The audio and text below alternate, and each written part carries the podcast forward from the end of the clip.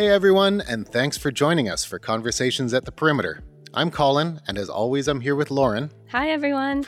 And on this episode, we had the pleasure of chatting with Pedro Vieira, who holds the Clay Riddell Paul Dirac Chair in Theoretical Physics here at Perimeter. And Pedro is also an expert in quantum field theory, which is something that I am most definitely not. Uh, as you'll hear, both Lauren and I had some apprehensions about discussing such a complicated subject, but Pedro immediately put us at ease. I've actually worked with Pedro a few times over the years to create courses for graduate students, and I even took one of his courses back when I was a student. So I've seen him explain technical mathematical concepts many times. But in this conversation, you'll experience something pretty different from that. Pedro takes some of those same concepts from these graduate courses, but he paints some amazing non technical mental pictures for us with no mathematical background required. Yeah, you'll hear Pedro describe some really esoteric ideas in physics like quantum field theory and holography and black holes, but he describes them in terms of sculptures and maps and bouncing red balls.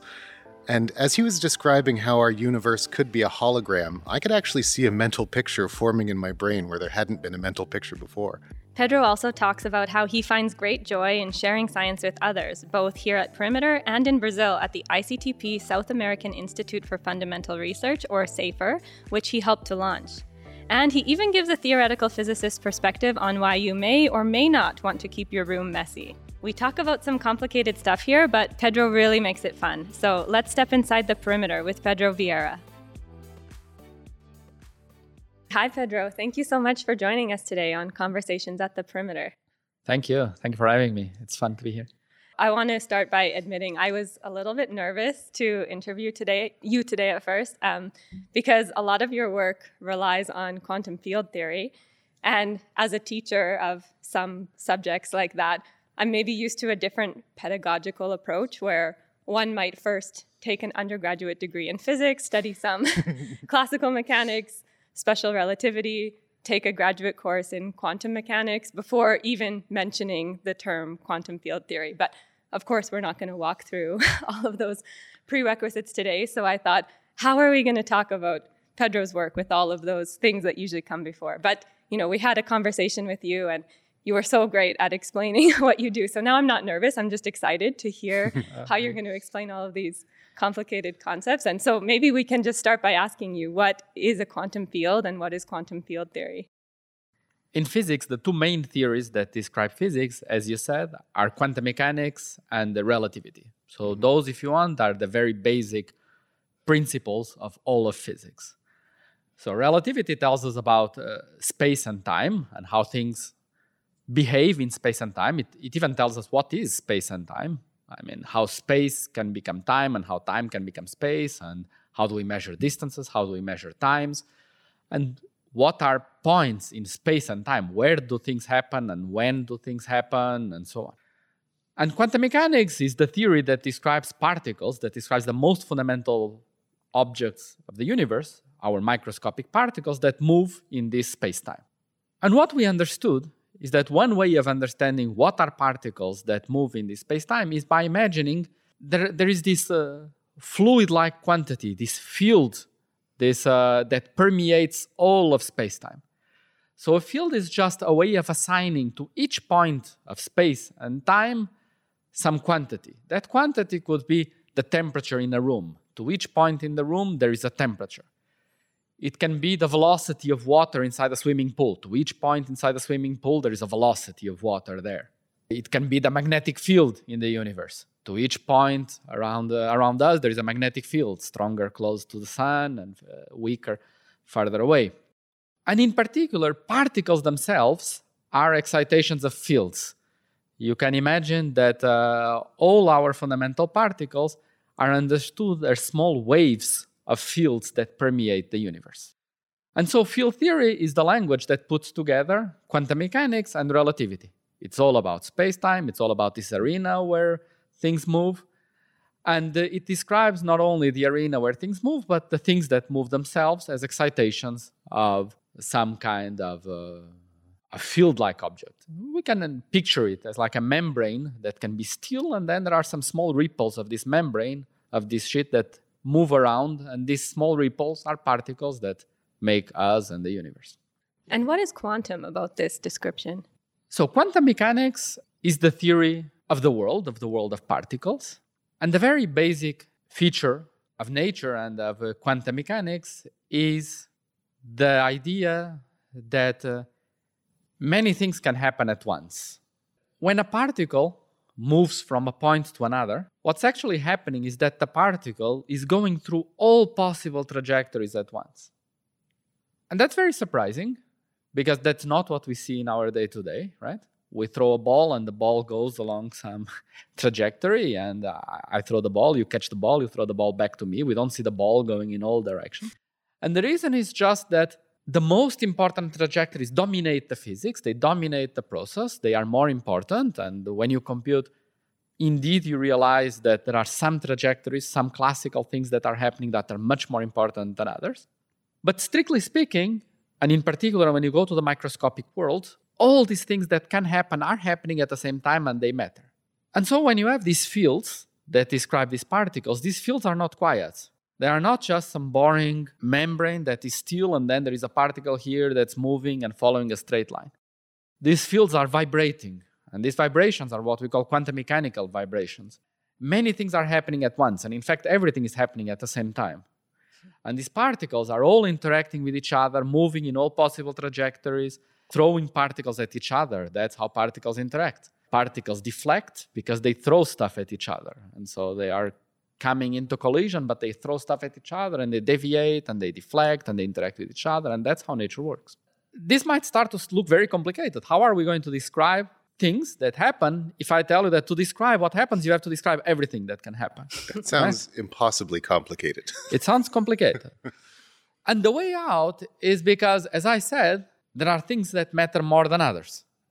When you throw a particle in the middle of empty space, the most the thing that matters most is when the particle goes in a straight line from point A to point B. Then there are other things that can happen. The particle can emit some other particle that can be absorbed later and so on. But that it's a little bit less likely. Mm. And it can emit two or three particles, and that's even less likely. And there is a notion in physics of the coupling. And the coupling is it's what quantifies how much of these quantum fluctuations are going on. Are you studying a system where the where if you want the coupling is small, where these quantum effects are small and where things are not as bubbly as they could be? Or are you studying something where the coupling is big and really everything is happening at the same time? And most things we study, the coupling is small and not much is happening. And yet, that describes most of what we see. Take, for example, light. Light, for the most part, just goes straight we turn on a flashlight, and what's happening is that a gazillion photons are going from the flashlight to the wall. Is that the actual number? Probably, maybe three or four. Okay. Gazillions. Got it. So three or four gazillions go from the flashlight to the wall. And what do they do as they travel? They go all together, right? Quiet, like uh, very uh, respectful photons, all by each other and they just go and they go from the flashlight to the wall. They are not struggling. They are not fighting with each other as they go. They are not like a bunch of hooligans. They are really going calmly from the flashlight to the wall. And so that's an example where not much is going on. So it's true that to describe the photons, we don't describe just a straight line from the flashlight to the wall. We describe the other trajectories, but they, they really matter very little. And so that's an example of a system that is weakly coupled. So the photons, they also interact. They interact with the air. They, they heat the electrons in the air. That, that's why we see the light when the light, uh, because it's from time to time hitting some particles in the air and being deflected into our eyes. But for the most part, most of the light goes from the flashlight and we see just a spot of light on the wall. And so when things don't interact much, this taking into account all the possibility in practice means taking account a few possibilities. Because not man, um, um, um the craziest ones don't matter we don't consider the trajectory of a photon where the photon, instead of going, photon are particles of light. When the particles of light go from the flashlight to the wall, if instead of going directly, it first goes around the room and then it goes, that's going to be an irrelevant contribution to what's going on. Now, that's not always the case.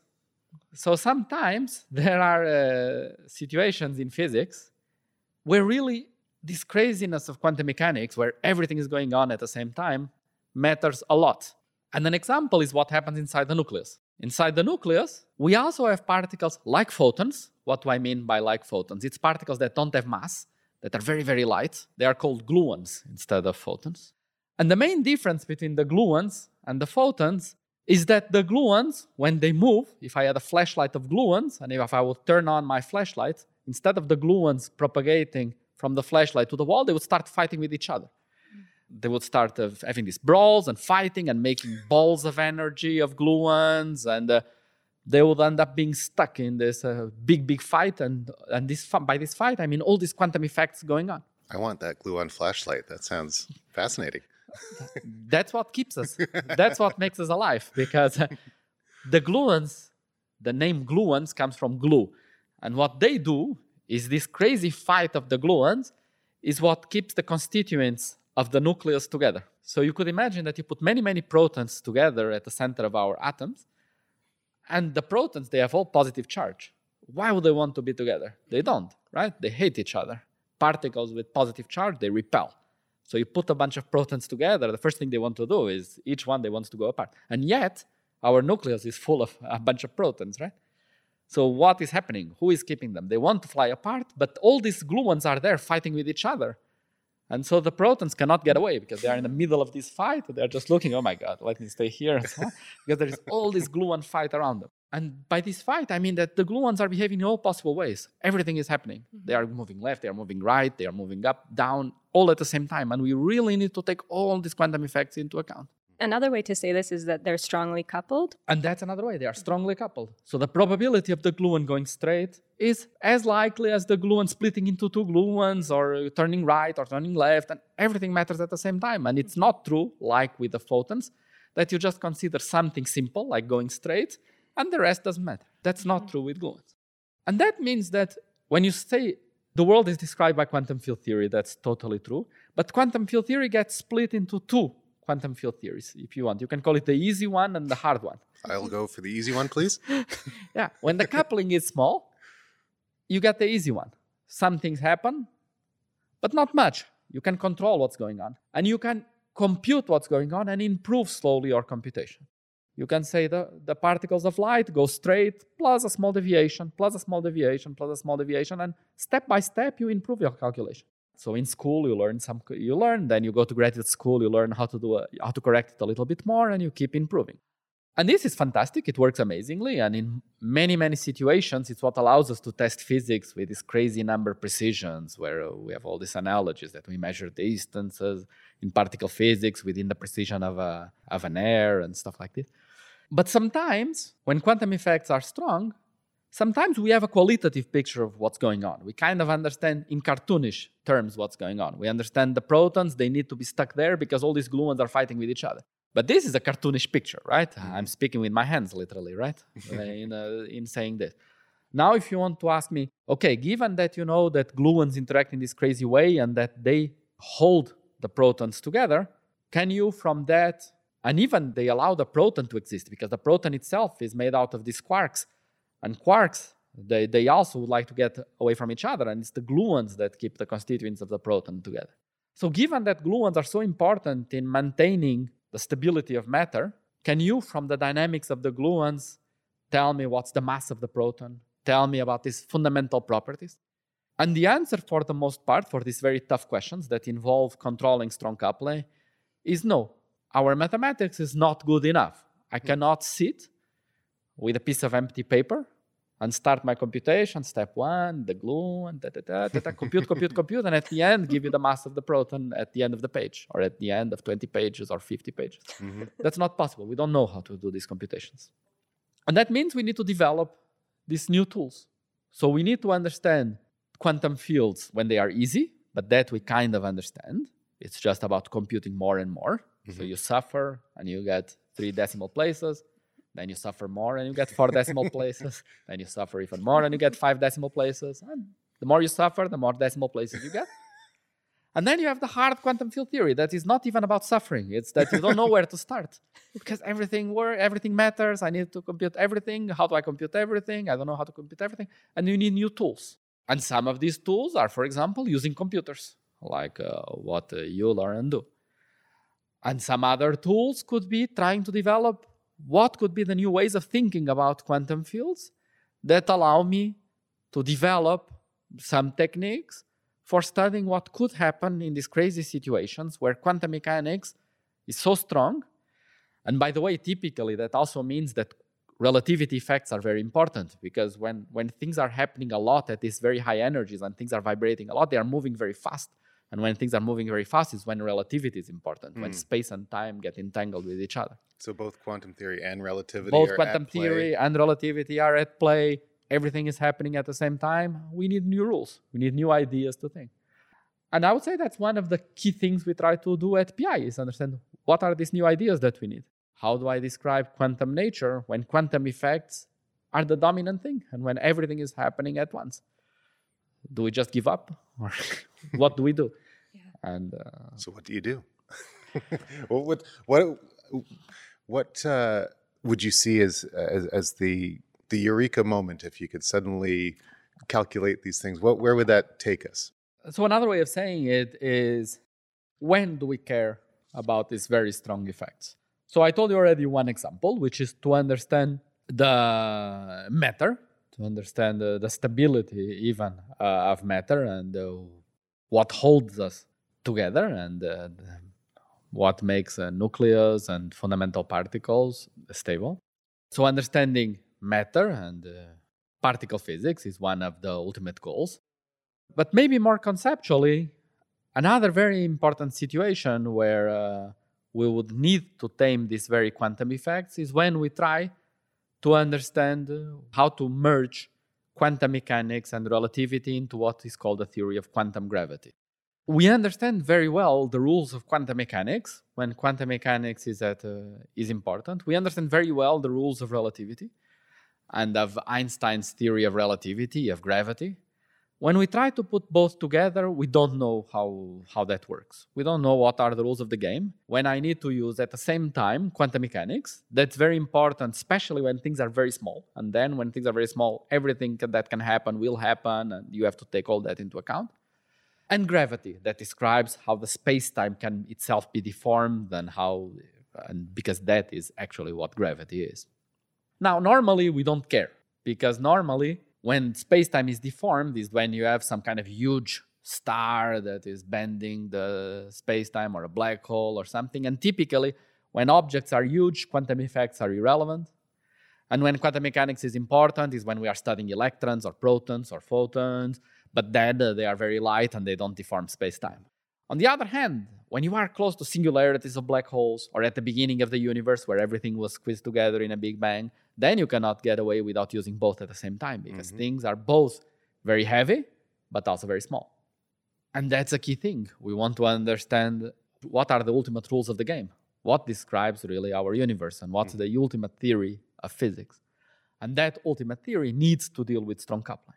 So, understanding, developing these mathematical tools is useful both for real world physics, for understanding how do protons behave, how do some materials behave because not all materials are weakly coupled. Sometimes we have in in regular materials what are called phase transitions.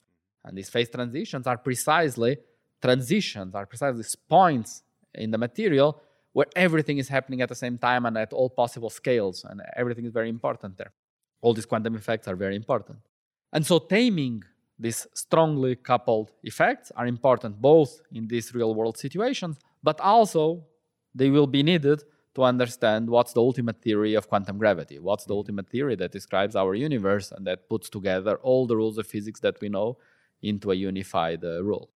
And we can't go to a black hole or the beginning beginning of the universe, so it has to happen largely on blackboards at first. Is that how could we do progress in such field where things are so abstract and where uh, you are trying to even develop the rules of the game? So what do you use? So you use lots of thought experiments, like you said. You cannot jump into a black hole, but you can do a thought experiment. Suppose I jump, I throw Alice into a black hole, and Bob stays outside, and Bob sends a signal to Alice. And as Alice is falling into the black hole, she keeps sending the signal back to Bob at the rate of three photons per second, etc. And you, you do these thought experiments, and you start imagining what would happen if you do this kind uh, this if you go to these extreme situations and often these thought experiments allow you to deduce to come up with new rules for how physics work so that's how einstein developed many of his ideas was by imagining uh, he had these experiments where you would jump and if i'm falling and something is falling nearby me how can i tell that i'm falling? I just uh, i look at this red ball that is just falling with me. How do i know that we are both falling and we are not both just standing in space? And indeed you cannot. If all you see is the red ball that is close to you and you are both falling you see the red ball and you are falling or you are in the middle of empty space it's the same thing and so he said oh basically then gravity should just be like falling should just be like going freely in empty space.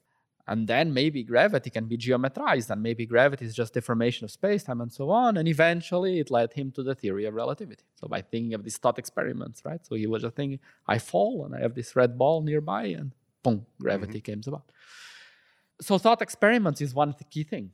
The other like i said before is computers. Often we say i have this crazy stuff and everything goes on and it's i put it in a computer and i ask okay i cannot compute all these things I'll ask the computer to compute. And the computer will crunch numbers, and a few days later tells me, okay, the result is 7.3. And then I have to go and develop totally different tools that could run some computation in pen and paper and give me this 7.3. And now I have some hints from computers. So computers are like a way of creating your own universe, are like thought experiments, but with numbers. I run my computer computation and I have this prediction for what it could be. And recently in physics, there are other ideas that are now emerging as alternatives for studying these theories at a very strong coupling. And uh, we might at some point discuss some of the, uh, these ideas that go by the name of holography and AdS-CFT, and mm-hmm. that are new descriptions of uh, physics that sometimes give you a totally different perspective on a problem. You are stuck on trying to understand this problem, and then a new idea comes that says, well, actually, this problem is equivalent to this other problem that's totally different. And now suddenly you are attacking a problem and you have two different descriptions of the same thing. You have two different approaches that you can use.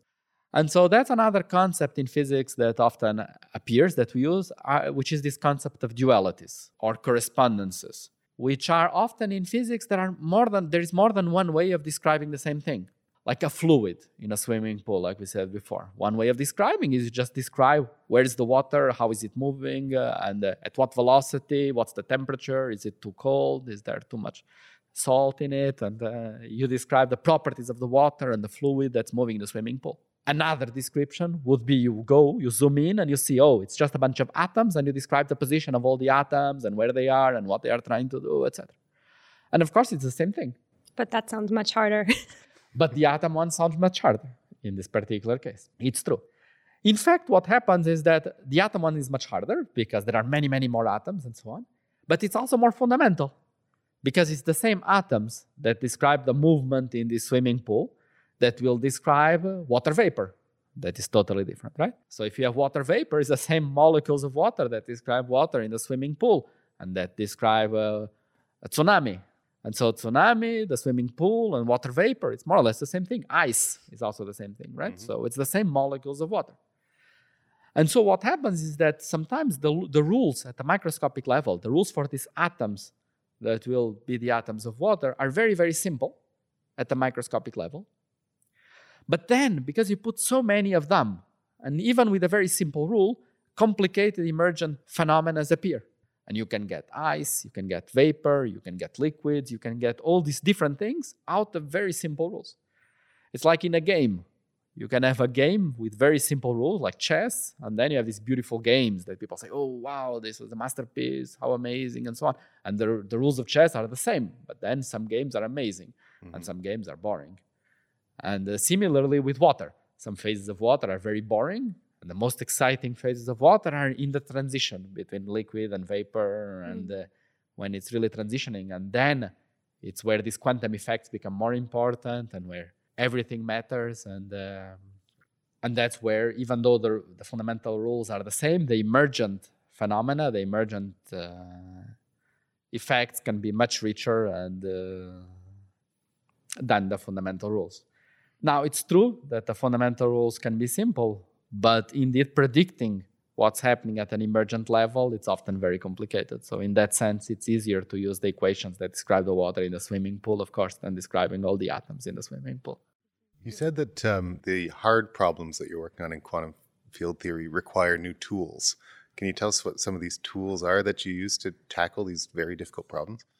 Like we said in quantum mechanics, many things happen at once. And you cannot really say for sure what's going to happen because everything is happening at once. When I told you that particles travel from a flashlight from a point to another, they actually do many things at once. And in particular, even to say that particle goes from A to B, you cannot know for sure that it goes from A to B. You can only compute probabilities. And so physics is all about computing probabilities. There is some probability that it goes from A to B, mm-hmm. but it can go from A to C, it can go from A to D, it can go from A to any other point. And so at the end of the day, what you are studying are what are the probabilities of something to happen in, in physics. And sometimes to do these computations in physics and to compute all this, what's the probability for something to happen, you have to do these long computations. You have to develop these uh, new tools. But you could flip it around and say, well, if it's a probability, it's a number between 0 and 1. You can ask, instead of doing the computation, let me think what could be the possible results. It must respect the rules of causality and relativity. So if I'm very far away, I cannot influence what's happening here right away. And you start thinking, instead of doing the, com- the computation, is there a way of trying to constrain, to fix, we call it to bootstrap, what could happen just by trying to impose very fundamental principles on the result directly?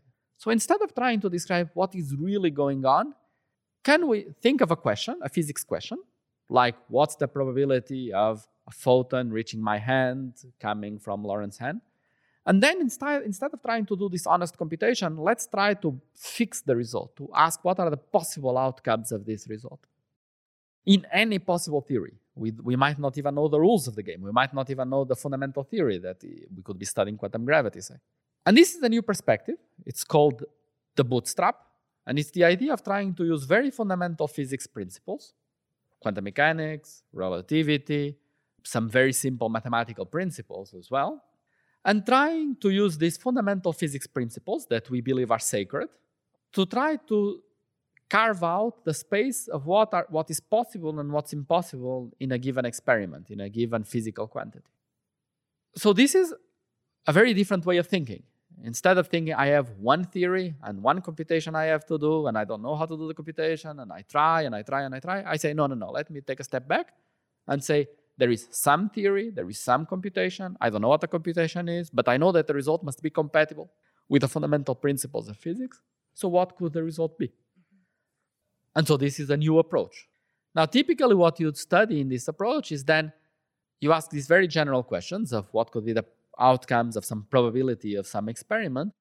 And of course, just by thinking of what, what could be possible and what is impossible, you cannot get the 7.3 that I mentioned before. You cannot get a sharp number. But you can say, well, it could be between 5 and 8.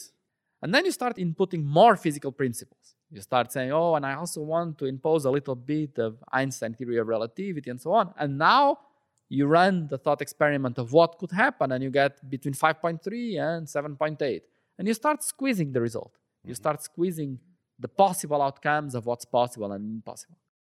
And the question we might ask is is the space of what's possible and impossible. That's not a one dimensional space because there's not one experiment. There are millions of experiments we could do. So it's an infinite dimensional space. So you should think of it as like a sculpture in infinite dimensions. And the inside of the sculpture is what's possible, and the outside of the sculpture is what's impossible. And how is this space? Can we study this metaphysics space, this space of all possible physics outcomes? Can we study it?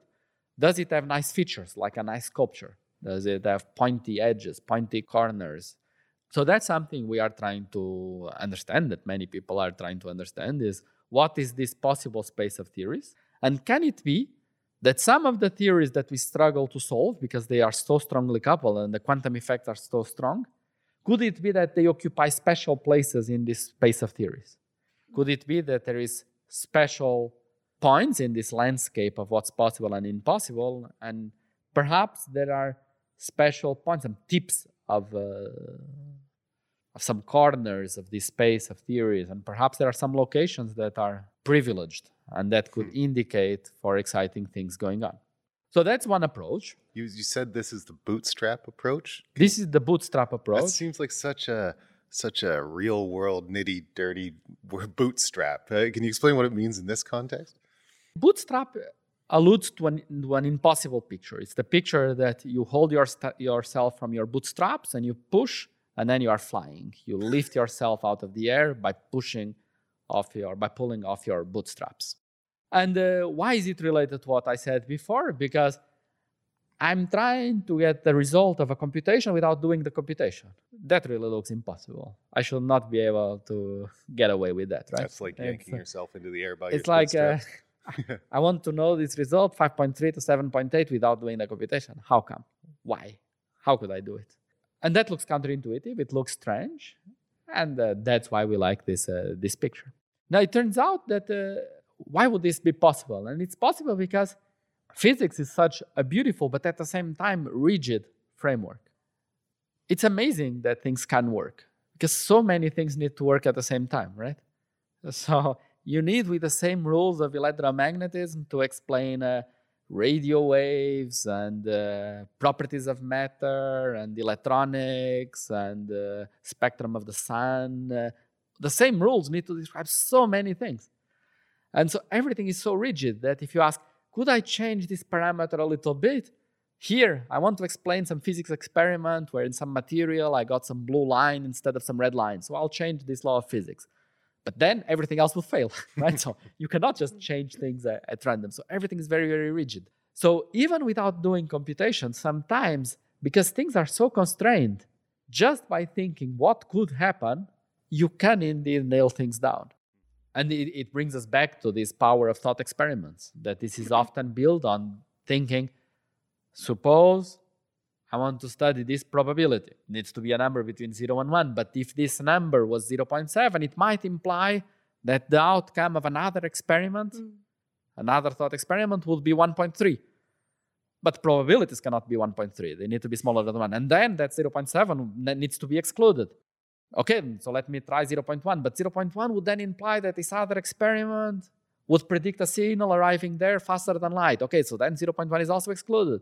And by just thinking about all these thought experiments, now we are starting to squeeze the space of what's possible and impossible, and we are getting to a smaller and smaller space. It's like detective work. It's like eliminating detective the work. possibilities. It's very much like detective And work. I think this type of approach is usually referred to as a bottom up approach, whereas some of the other ones are called a top down approach. In general, what are the types of situations where you want to use some kind of bottom up approach versus a top down approach? Exactly. Yeah. So there are indeed these uh, two uh, two descriptions.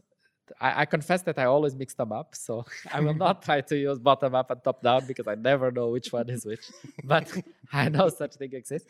But basically, uh, Your boots are on the bottom, so you. Anyway, I don't know. I never helps. know which one is top up, top down, bottom up. Yeah, I ne- uh, for me, I, I never understood the logic between that. But uh, but indeed, there is this picture that you can try to understand the rules of the game, the rules of the world, by either trying to get the very big picture, uh, what could be the possible and impossible, what can happen in the most general situations, and the other way you could make progress is saying, no, let me pick one special example and learn that special example in great, great detail. Those are two very extreme ways of getting knowledge. Totally big picture. I mean, it would be like saying, what do we have in common? We, we all want things, we all move from one place to another, we all have anxieties, etc. That's a very general way of describing humanity, right?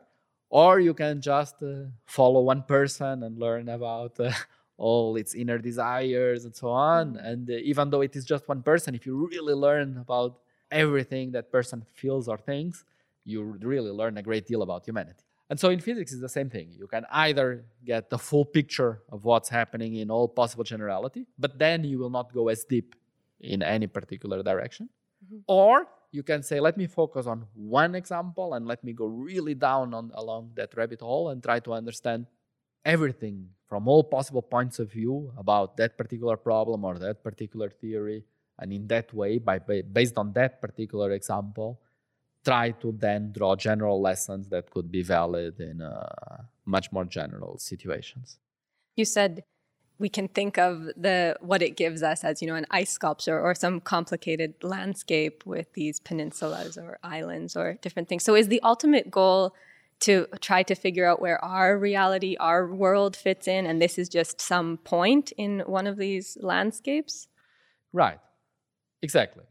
So we could imagine we have this map and there's this cross you are here. And now there are two possibilities. Maybe we carve out this map of what's possible and what's impossible, right? And maybe this map is like Canada, and maybe we are at some point in the middle of Canada. Well, then it's hard to find us, right? If you are, Canada is very big. If you are in the, some random point in the middle of, of Canada, no one will ever find you. But if you are at the tip of the peninsula or in the middle of a very small island or something, those are special points you could look at.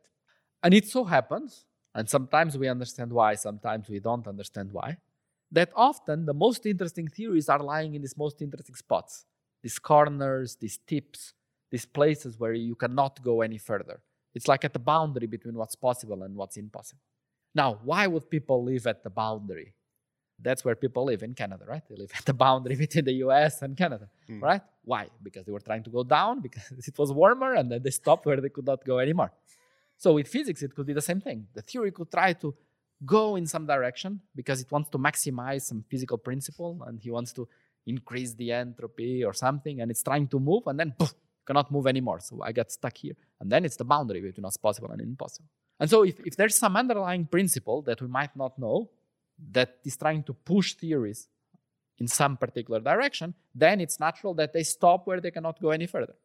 And that is the boundary between what's possible and impossible. And so that gives us hope that if we could carve out this space of what's possible and impossible, it's probably at the boundary that the most interesting theories are, if indeed such principles of wanting to go towards something, like again in countries, we want to go towards the water or towards the warmer climate, typically, right? And so there are these two principles that push you towards mm-hmm. water or warmer climate if there is something similar in physics that pushes you towards, uh, I don't know, some information theoretical principle or some entropic principle or something that pushes you in some particular direction, then you would expect interesting theories to lie at the boundary. So far, that seems to be what we are finding when we study the space of the interesting theories, and then we try to put these crosses of we are here, we are here, or interesting theories here, another interesting theories there, these interesting theories and these crosses of where we are seem to indeed be very close to the boundary as far as we can tell.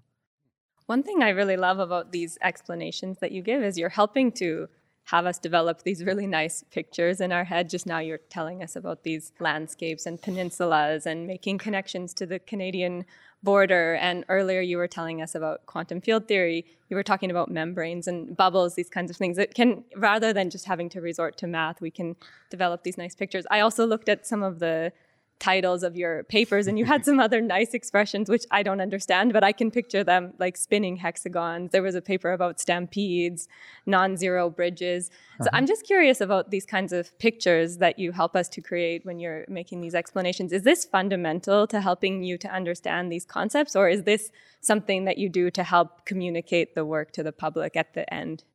I think it's both. I think uh, the style of physics that I do I like to have a physical, to have a some kind of picture of what's going on in your head, or are you actually sketching out pictures as well?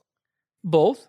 This stampedes example, for example, is is really literally processes where particles are moving in a tight space, and therefore it's really like a stampede. They are moving and hitting each other and trying to pass from one point to the other, and to, and you could ask, could those type of stampede-like behavior happen at the most fundamental level of nature. Could gluon sometimes try to move from one point to the other and be hitting another gluon and say, get away, let me pass, and pushing each other and trying to move from point to like a stampede. And indeed, we found some limits where, in some physics situations, where particles are trying to move at the speed of light from one point to another, and because they are forced to move at the speed of light, if a bunch of particles are trying to move at the same time at the speed of light, they will be on top of each other. There's only one speed of light. And then they will make these stampedes and they will try to interact with each other. And that was cute because then we started, uh, we looked and uh, there are some techniques for studying these stampedes. Actually, people that study these stampedes, they study them in very different situations, like boarding an airplane like uh, uh, who boards first. And maybe not in Canada. In Canada, probably people board in a steady way. But if you're trying to board an airplane and you hit each other and so on, and or in uh, traffic jams and so on, when the cars need to slow down and mm-hmm. accelerate and so on. And so there are techniques developed for counting how many ways it's possible to board an airplane or to move in traffic. And those same type of counting ways will be the same kind of counting techniques that we use to count how many ways the gluons can move when they have to move at the speed of light to go mm. from point A to point B this is kind of going back to earlier when you were telling us about some of the tools that you make use of in studying these quantum field theories. And I know another one that you, I think, said, but we didn't talk about too much is holography, which is making some of these connections, but in different dimensions. And could you tell us a little bit more about this tool of holography? So, before mentioning holography, let me mention a, uh, again a little bit about this emergence. So, this emergence is the idea that so something that emerges that was not there Again, like the a beautiful chess game. The chess game by itself is not beautiful, just the horse moves like an L and the pawn moves by one step, and then suddenly beauty comes out of it, right? When the game is amazing. So beauty was not there, and then it comes about. It's the same thing with a fluid, like we said. A fluid is just made of atoms. So this notion of something being fluid and smooth and so on, it's an illusion. It's something emergent. It emerges because we are not looking very, very closely. So we could say that a fluid emerges when we zoom out. When we look from far away, then yes, a fluid exists, a fluid makes sense. But when we go in, oh, it was fake. Same with temperature. What is temperature? Temperature is nothing. There's no such thing as temperature. What exists are particles moving around. If particles move very, very, very fast, you put your hand there, and the particles moving very fast will hit the particles in your hand, and now the particles in your hand are moving very fast and your hand is warmer. And that's what touching a hot thing means. You touch a very cold thing, the particles in the cold object are not moving. So the ones in your hand, they are moving. So you touch them. And now the ones in your hand, they shake the ones in the cold stuff. And therefore they lose energy because they have to waste energy to, to wake the other ones up. And therefore your hand cools down. So what exists are particles moving and particles dancing. But what emerges is this notion of temperature, is this idea that there is such thing as being hot, being cold. But again, that's emergent. What's fundamental is particle moving. Now, in physics, it's not a shock if I tell you, no, it's not really, temperature is not really something fundamental. What's fundamental is particles. No, fluid is not something fundamental. What's fundamental is particles. But a more recent idea that is pushing this idea of emergence to an extremum is saying that perhaps even gravity, even space time, is emergent. Perhaps even if you want reality, even us, we don't exist. We are emergent. And the idea is that we, say in this room, we are here in three dimensions, right? We might be the image of an hologram, like, like, like Princess Leia, right, in Star Wars, right? so we might be a bunch of holograms here, and maybe we don't exist. We are just projected holograms into this three dimensional space, but we are actually just being generated by a 2D hologram at the boundary of the universe, say. Now, this seems like a crazy idea, mm-hmm. right? If I say we don't exist, gravity doesn't exist, space time doesn't exist, it's all emergent, it's all an illusion, and we are all an hologram. So let me tell you a little bit where would such strange idea come about? That there could be something like a membrane, an hologram that could describe something inside. Now, the idea comes from the following by thinking about information. So, th- there is this fundamental idea in physics which is that mass always grows. There's always more mass. In physics, we call it entropy. So entropy is always increasing. You break a glass, you get pieces all over, right? And the glass is not going to reconstruct itself into a beautiful glass, right? So things always increase. The entropy is always increasing. So we dying is because our entropy is growing, growing, growing, growing. Eventually we die when we clean up our room, something that's very popular these days, you have to clean up your room. When you clean up, when you clean up You're your a room, father, aren't you? when you clean up your room, you are you are reducing the entropy in the room, right? Mm-hmm. But the entropy, I said, always needs to increase. So what's happening is that to clean up the room and to reduce the entropy of the room, you are increasing your own inside entropy, and you are coming closer to being dead. So So I've never thought of it that way.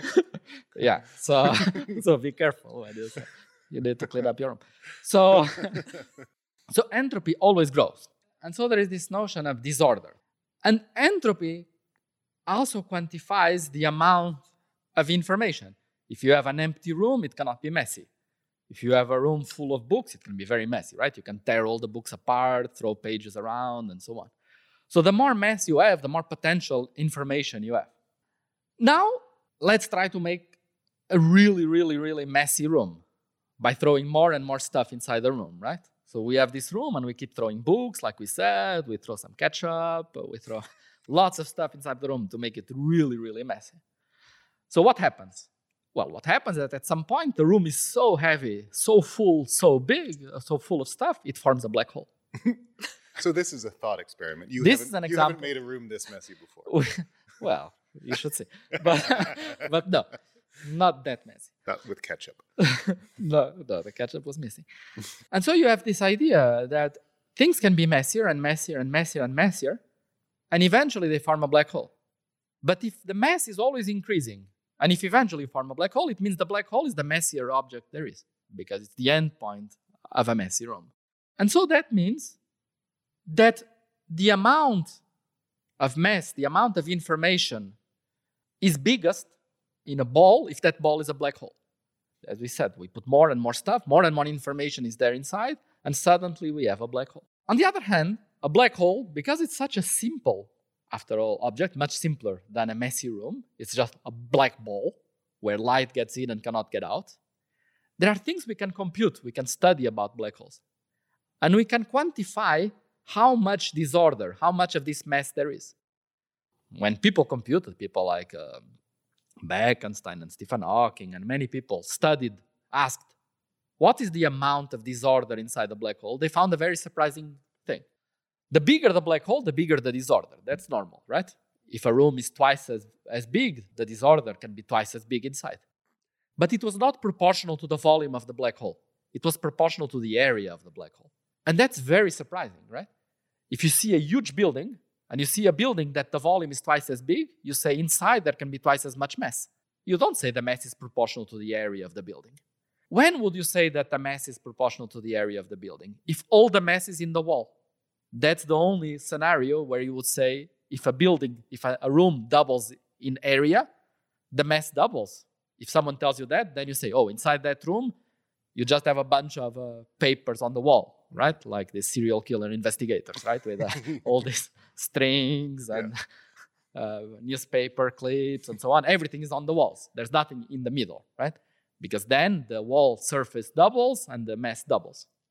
And so what we are saying is that we were throwing information in, in this room, we form a black hole, and now we can describe this black hole and the amount of information is only at the boundary. It's only at the walls. It's only at the end. Well, but then if you take this seriously, it means that you should be able, if even in the most extreme situation where you have the most amount of information, if it's possible to describe it just by looking at the wall, when you have less, you should also be able to. And so the ultimate conclusion of this crazy thought experiment is that you should be able to describe what's inside the universe by describing the boundary of the universe. Now, this could be a dinner chat, right? Uh, I mean, we are having some drinks and we are having some, some fun and we come up with these crazy ideas. But then, uh, in 97, Maldacena said this is not just a crazy idea. Here is one theory of quantum gravity that describes an example of what could be a universe. And here is an hologram at the boundary of this universe, and they should be the same thing. And this idea that you could not only speculatively, but really write equations that says this reality is equal to this description in terms of an hologram that is just at the boundary of the universe is what's called holography. It also goes by the name of ADS, CFT, and the, or gauge gravity dualities. These are all names for the same thing. And it's a concrete realization of what was before a crazy idea that came mostly from these thought experiments with the black holes. Because if the idea is that everything can be described by the walls, but we don't feel like we are stuck to the wall, right? We feel like we are here. So, what's the way out? everything is described by the wall, but we feel like we are here. Well, then maybe we are an hologram projected from the wall. And maybe all the information is on the wall, And if you really look at the wall, you see all the rules of the game, the analog of the atoms in the water, and you see the in, in the wall the electrons and the chips and the quantum computer that is at the boundary of the universe. In but then from far away, you have these Princess Leias, which are us, and uh, this hologram is being projected in, and it, we emerge. And even the inside of the wall, the universe, the space, the gravity would emerge. We would all be emergent concepts that would be produced by this quantum hologram. This idea would have far reaching implications because it would tell you that uh, gravity, for example, would be emergent. And at some point, we said it's very hard to put gravity and quantum mechanics together. And what this idea would say, yeah, throw away gravity. Gravity doesn't exist. Gravity is emergent. All that exists is quantum mechanics in this quantum computer that's the hologram. And then gravity is, is fake news. It's just, uh, you think there's gravity, but it's like you have an hologram of a, a colibri flying here, and uh, it's not flying, it's, it's just an hologram. That could be how the world works. Maybe the world is holographic. Well, Pedro, we'd like to share with you now a question that was sent in by a student. She'd like to ask you to say a little bit more about ADS CFT. Hi, my name is Anna. I'm currently a PSI student at Perimeter Institute, and I have the following question could you give the main gist of the so called ADS CFT correspondence and explain why people in your research community are so interested in it, even though we probably live in a different type of universe? Not anti de Sitter, but de Sitter space. Let me go one step back and say we had this thought experiment of the messy room that led us to this idea that there should be some hologram description of reality. Someone tells you that, it's like uh, one of those emails. I have a theory of everything, but okay. Fine. We do get a lot of those emails. we do get a lot of those. Okay. what can I do? You have to be a bit more specific. And we can, and it's hard. And I don't know, and no one knows what's the hologram that describes our universe. Then we ask, is there a toy universe, a toy theory that we can play with? which would be an alternative universe, a simpler one, where you would have, in that universe, you would still have gravity, you would still have particles, but it would be a toy theory. And in that toy theory, you can make these ideas precise. And at least you have a mental laboratory where you can exercise and practice and test these ideas and see if they make sense and push them forward. And it's related to this bottom up and top down approach, and I never know which one that uh, Lauren was referring to. And, and that would be amazing. And indeed, we were able to make these ideas precise in some toy examples. And this question was referring to that, that uh, the examples we describe, uh, we managed to make this precise, are toys. They are not the real thing. And so, given that they are toys, why do we like them so much, right? Why don't we care about the real thing and not about the toy? And as usual, the answer is we start first trying to understand these toys. And now there are two possibilities. Some people will try to make these toys more and more realistic. Try to say, I will try to add more and more ingredients to make this more closer and closer to the real world.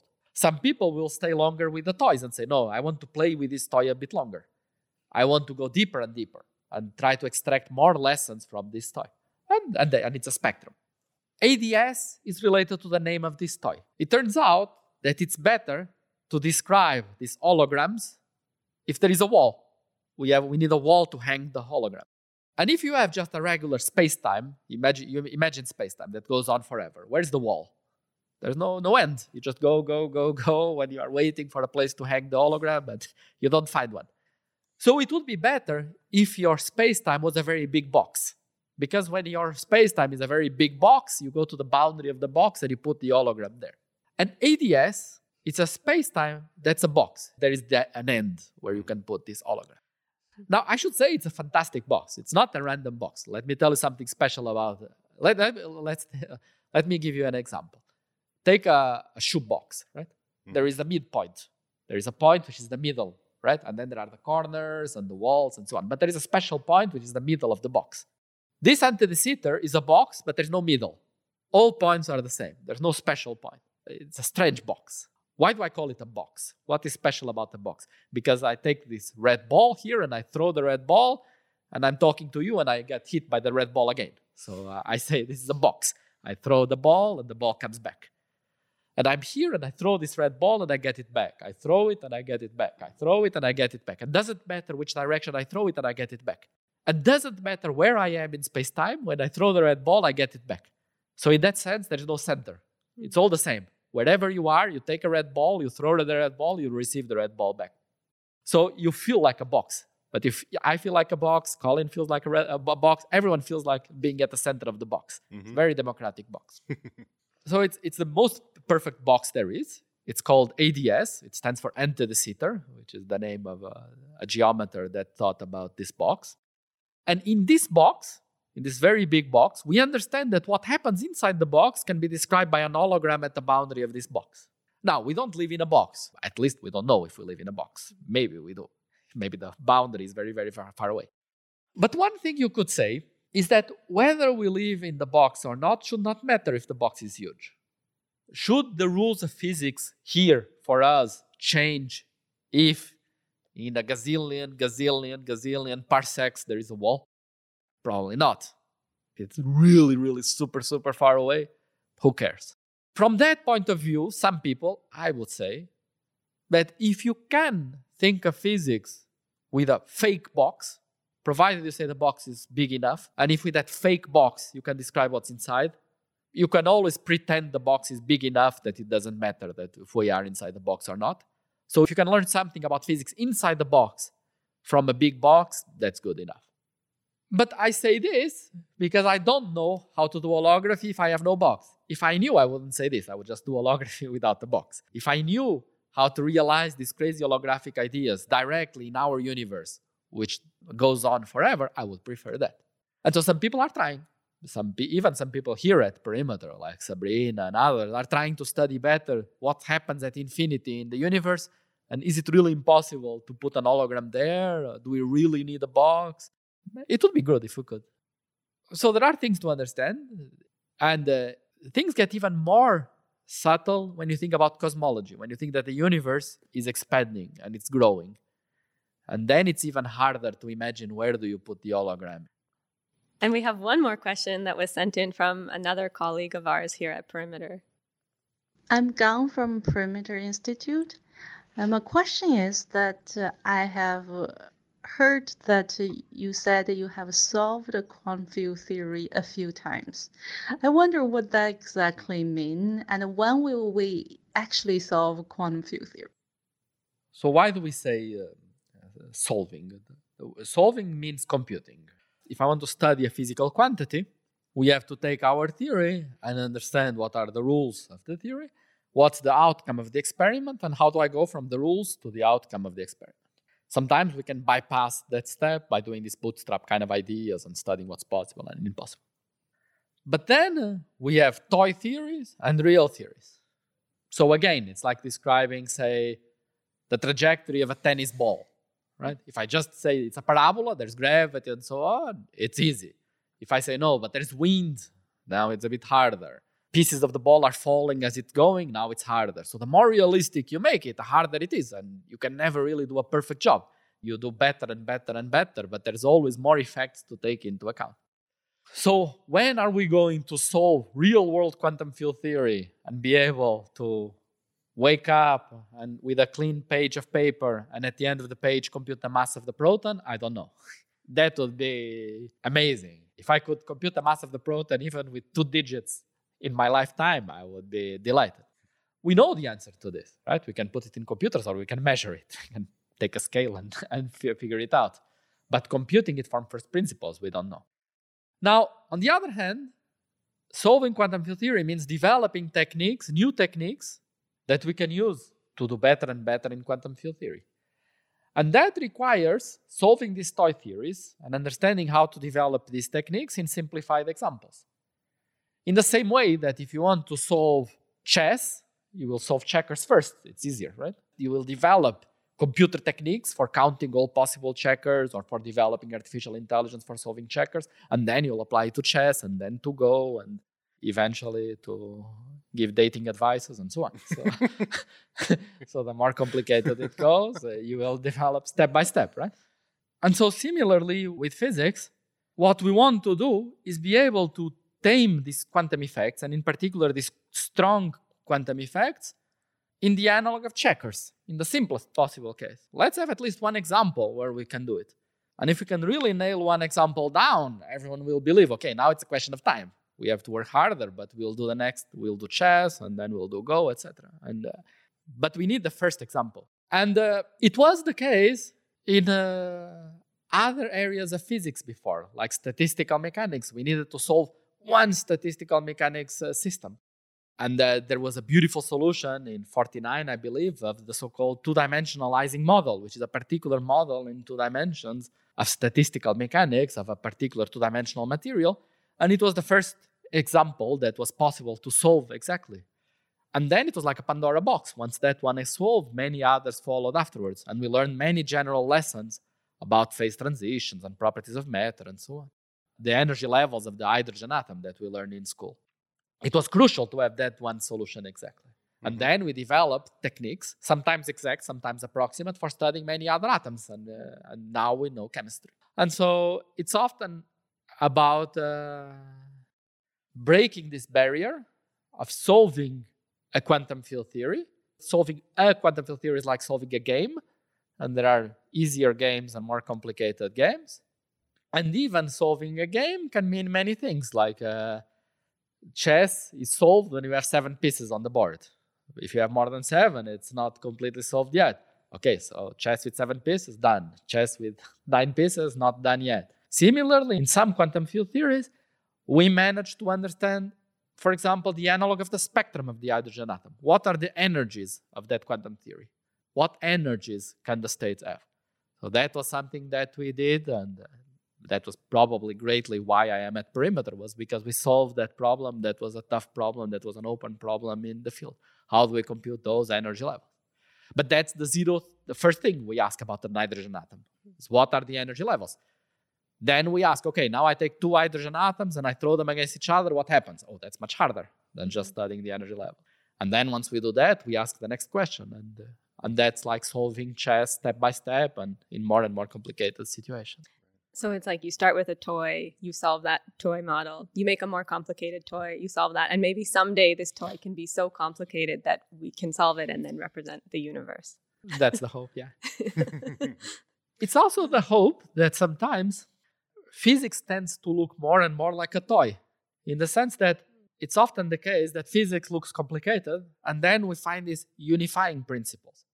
This idea that uh, there was say electricity and magnetism and there was some laws for electricity some laws for magnetism and it was complicated and then we understood oh no it's they, they can be combined and actually things are simpler and it's not like uh, we have the, the electricity and the magnetism and so on. no no they, they really talk to each other and there's a single thing and now it became closer to the toy than to the real world mm-hmm. and so it's also the hope but that might be just a dream that the world can be closer to a toy and that perhaps the fundamental rules will link things together that right now look very complicated and, and disparate and uh, there doesn't seem to be a connection between the expansion of the universe and the mass of the electron or whatever right so mm-hmm. there are many things in physics that look totally independent and different from each other that maybe once we will understand really what are the rules of the game maybe they will be connected and maybe things will be simpler it might be that the goal is not create a toy and make it more and more complicated but understand what are the underlying rules and perhaps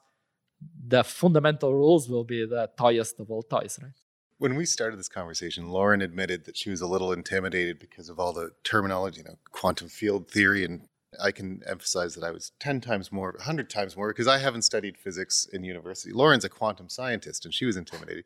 But I want to say that just to reiterate that your ability to, to draw pictures verbally and then cre- I create them in my head. I don't know what your sculpture looks like of what's possible versus impossible. Mine is a very cool quartz mm.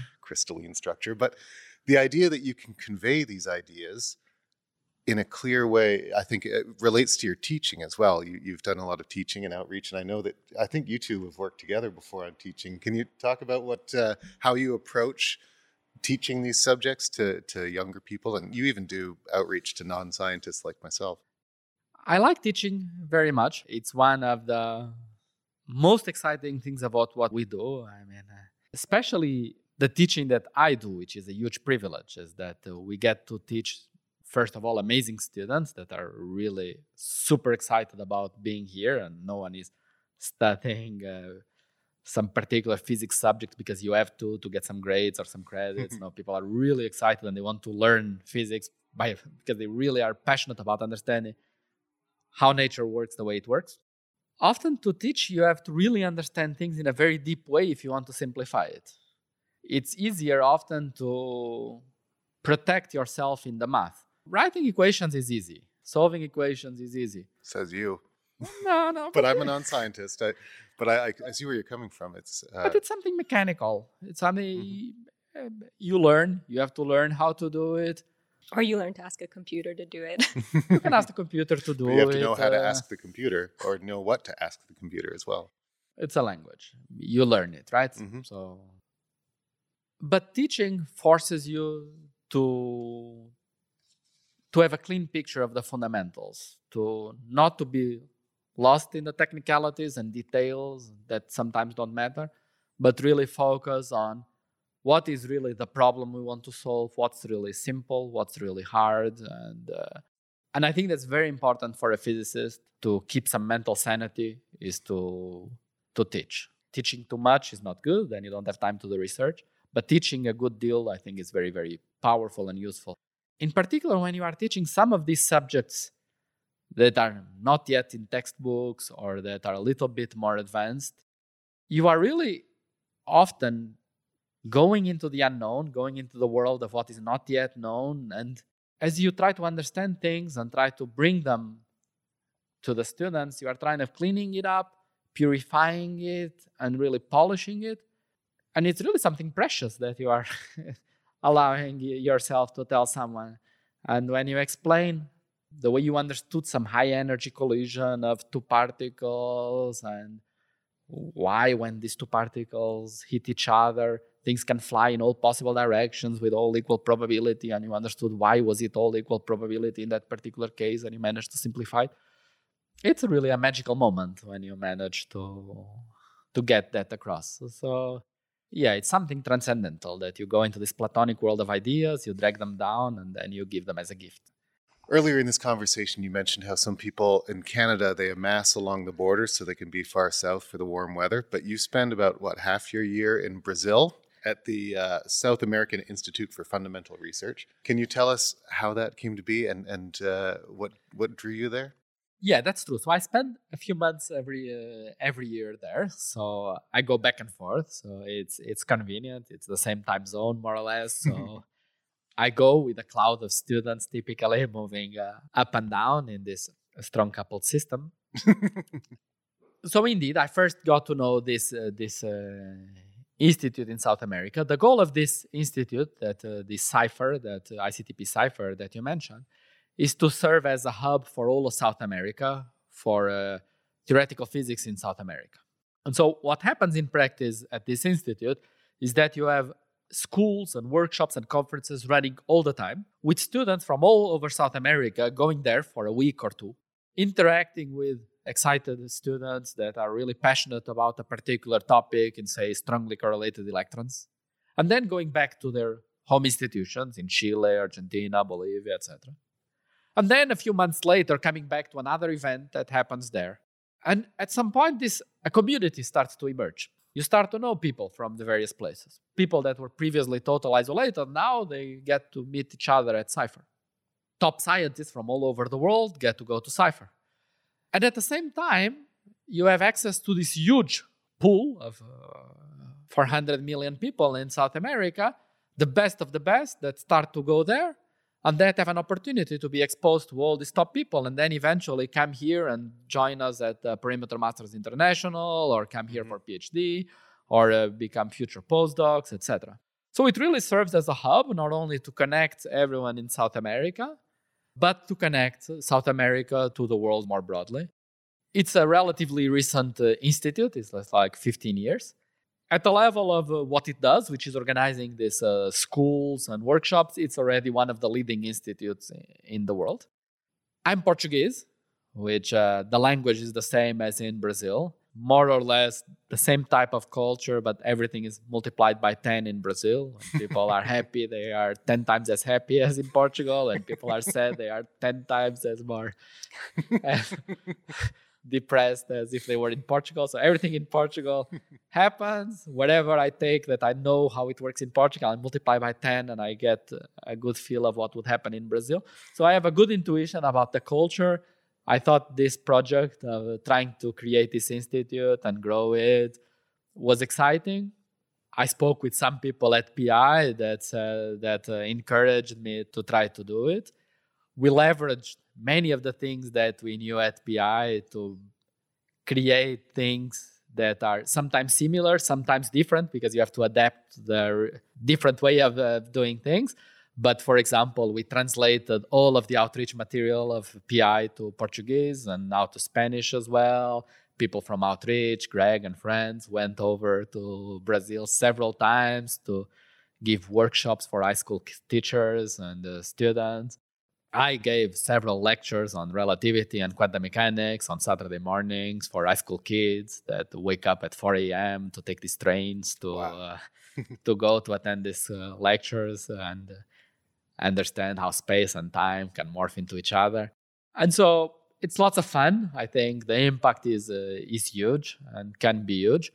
It's obviously super useful for these students that otherwise would not have a contact with uh, some researchers that are really doing research in these exciting topics.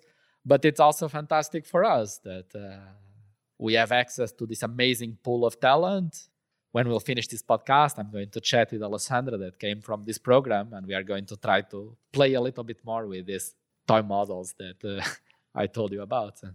We did have one more question that's uh, less technical. Uh, it's, it's, from a young person here in Waterloo, so maybe we can play that one for you. My name's Alice, and I'm in grade two. What would you consider to be a good day at your job? That, that's a very good question. So, what would I consider to be a good day? as you said at some point, a lot of the work we do in practice is detective work. You are trying to think of many, many thought experiments and try to see could it be that uh, that this experiment result has anything to say about this other experiment result, and you keep trying. And 99% of the time, uh, you are trying out things, converting these thought experiments into equations, trying to solve equations, simplifying equations not solving the equations you want, but solving simpler equations so that later you can solve the equations you want to solve. And then some days you crack one of them. One of them. Some days it works. You find, oh, this is the right question. So those are amazing days. And, and even better, typically, is when you do it in the blackboard with someone else. When sometimes you are uh, you are in a blackboard and you are thinking, we need to, I don't know, understand the movement of these gluons when they are trying to move at the speed of light. And then someone points out, well, but if they are moving all together, they cannot pass by each other. Then someone says, oh, maybe that's about counting how things go when they cannot pass by each other. Could this be related to these counting problems of stampedes? And I think truth has this attractor force to it. It's like a basin, uh, like uh, water swirling around. So sometimes you feel lost. But when you are close to something that makes sense, close to something that is, oh, that's the right thing, it pushes you towards it.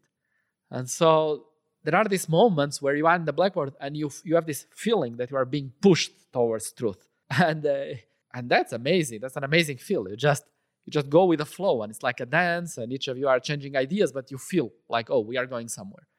And that feeling of letting you flow and you don't, you just let go and you will eventually get to something awesome because you feel like you are moving closer to something deep is fantastic. But often you are just lost. You are scattered, you are moving left, right, left, right, and then suddenly there's this click and you feel like you found one of these streams that will swirl to something true. Amazing. Well, this has been so much fun, Pedro. Thank you so oh, much for you. sharing your time. I think we're going to be leaving with a lot of new lessons to ponder, and I think we're all going to remember not to let our rooms get too messy because we might create a black hole. but if you clean them, you are uh, closer to dying. So. Yeah. we'll just keep the room sort of tidy. Yeah, that's good. Thanks for listening to Conversations at the Perimeter. If you like what you hear, please help us spread the word. Rate, review, and subscribe to Conversations at Perimeter wherever you get your podcasts. Every review helps us out a lot, and it helps more science enthusiasts find us. Thanks for being part of the equation.